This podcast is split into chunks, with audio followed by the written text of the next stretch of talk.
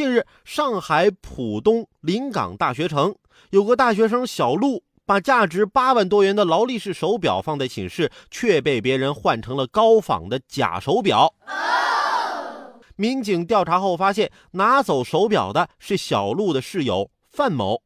媒体发布了当时警方的审讯录像，谈及自己的盗窃过程，范某竟然淡定地称：“这不是恶作剧，这就像是狸猫换太子，富贵险中求嘛。”被抓之后还毫无忏悔之心，反而思路很清晰，还一套一套的“富贵险中求”。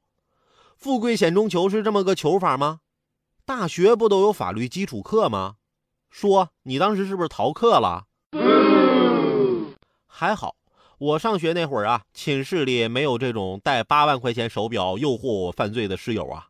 大家的贫穷程度都差不多嘛，无论做什么事儿，大伙儿都是有商有量的。直到有一天，我们寝室啊，本来商量好了，如果订了外卖，外卖到的时候，寝室里谁穿的衣服多，谁出去拿外卖。为了不去取外卖嘛，我就把我所有的衣服全都脱了。正当这时候，我寝室里那些人拍了我的照片威胁我，让我去把外卖取了。